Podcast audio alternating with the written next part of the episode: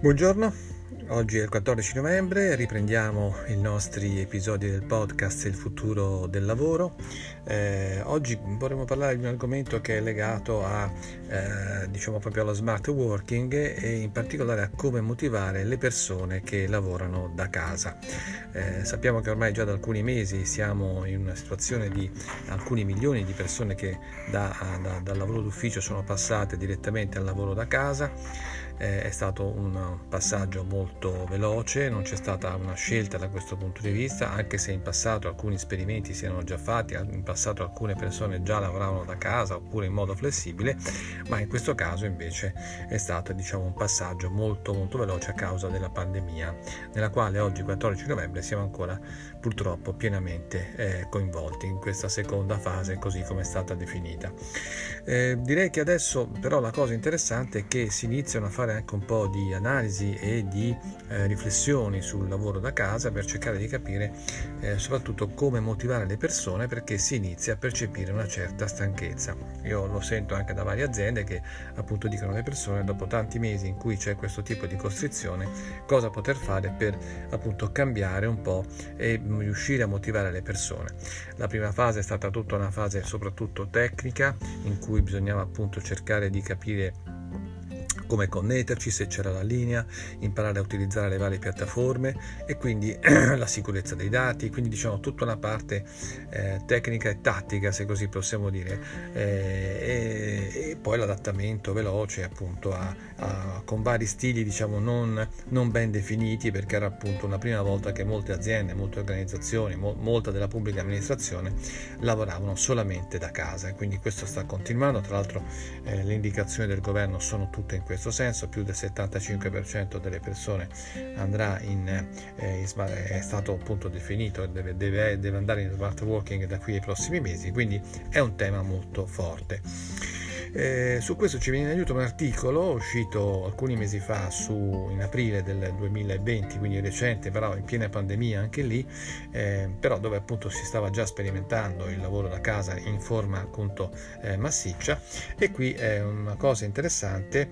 eh, questo articolo che si chiama appunto in, nella versione inglese dell'Harvard Business Review di Lindsay McGregor e Neil Dorsey dove dice appunto eh, How to keep your team motivated remotely, come puoi mantenere mantenere il tuo team motivato eh, per il tuo team che lavora appunto, il team che lavora da casa.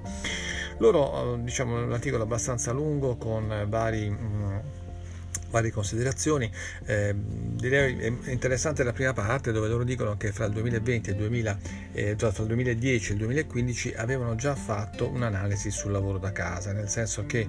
avevano appunto misurato, se così possiamo dire, la motivazione di 20.000 lavoratori sparsi in tutto il mondo, in, nelle, eh, appartenenti alle principali 50 eh, più importanti aziende nel mondo, le più grandi, e eh, avevano appunto motivato le persone fra le persone che lavoravano da casa e le persone che lavoravano in ufficio.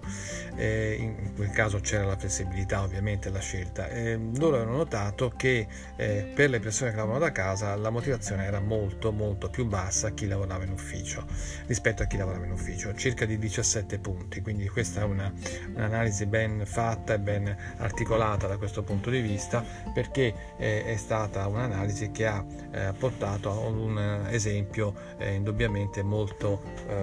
molto mm, diciamo eh, se così possiamo dire eh, nuovo rispetto a quello che noi eh, appunto pensavamo. Ma fondamentalmente l'interesse eh, per questa prima analisi che loro hanno fatto diciamo appunto anche se molto ehm, diciamo estesa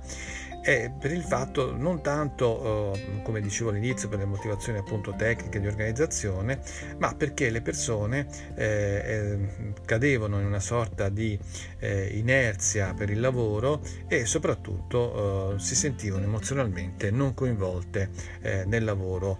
come invece poteva accadere in ufficio. Allora qui non si tratta tanto, poi l'articolo continua con tante altre analisi, però sostanzialmente lo provo a riassumere dicendo che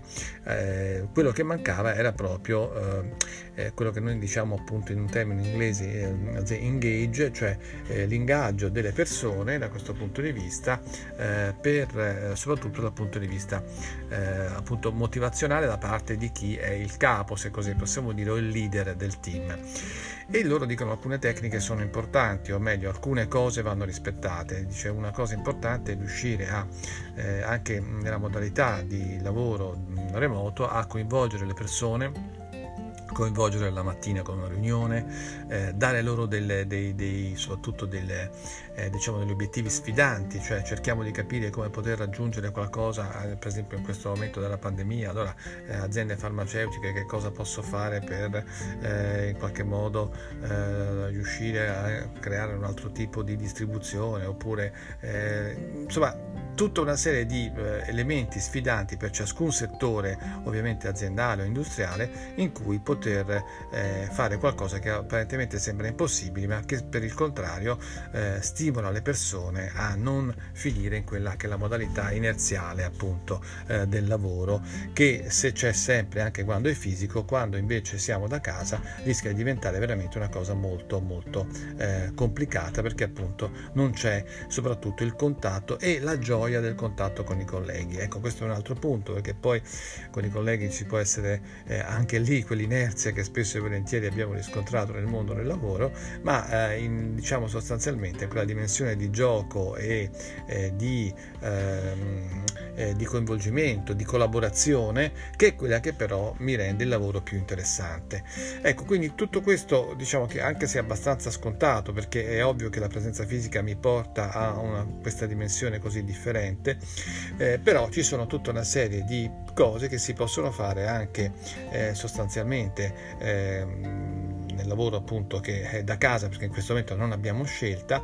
ed è soprattutto evitare, per quello che, che si capisce da questo articolo, eh, quella che è l'inerzia sul lavoro, la routine, eh, perché effettivamente eh, se lo è, se è terribile nel lavoro fatto appunto anche fisicamente in ufficio, questo da casa diventa veramente, se io faccio un lavoro solamente appunto ripetitivo e non sfidante, eh, stare otto ore poi davanti al computer, questo mi demotiva ulteriormente cliente. E quindi diciamo che questo aspetto deve essere una cosa molto importante che per chi è leader di un team eh, deve seguire. Quindi una serie di eh, sostanzialmente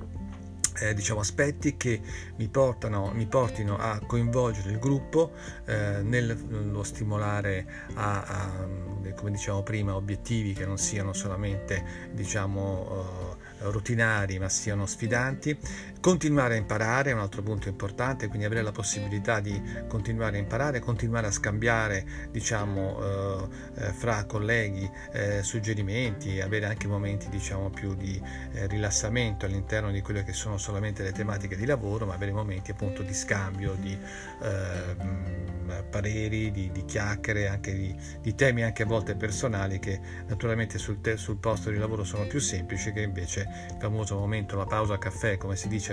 ritualmente, che poi è difficile riuscire a ricostruire. Ecco però tutti questi aspetti che sembrano abbastanza scontati eh, sono eh, molto importanti e poi soprattutto un ultimo punto è quello del tempo, ecco, cioè di dire di dare delle scadenze, ecco, che cosa dobbiamo sperimentare, eh, eh, che cosa dobbiamo aumentare, che cosa dobbiamo migliorare nel nostro lavoro all'interno di questa settimana. Ecco, quindi eh, quale sarà, diciamo, poi il, la, la,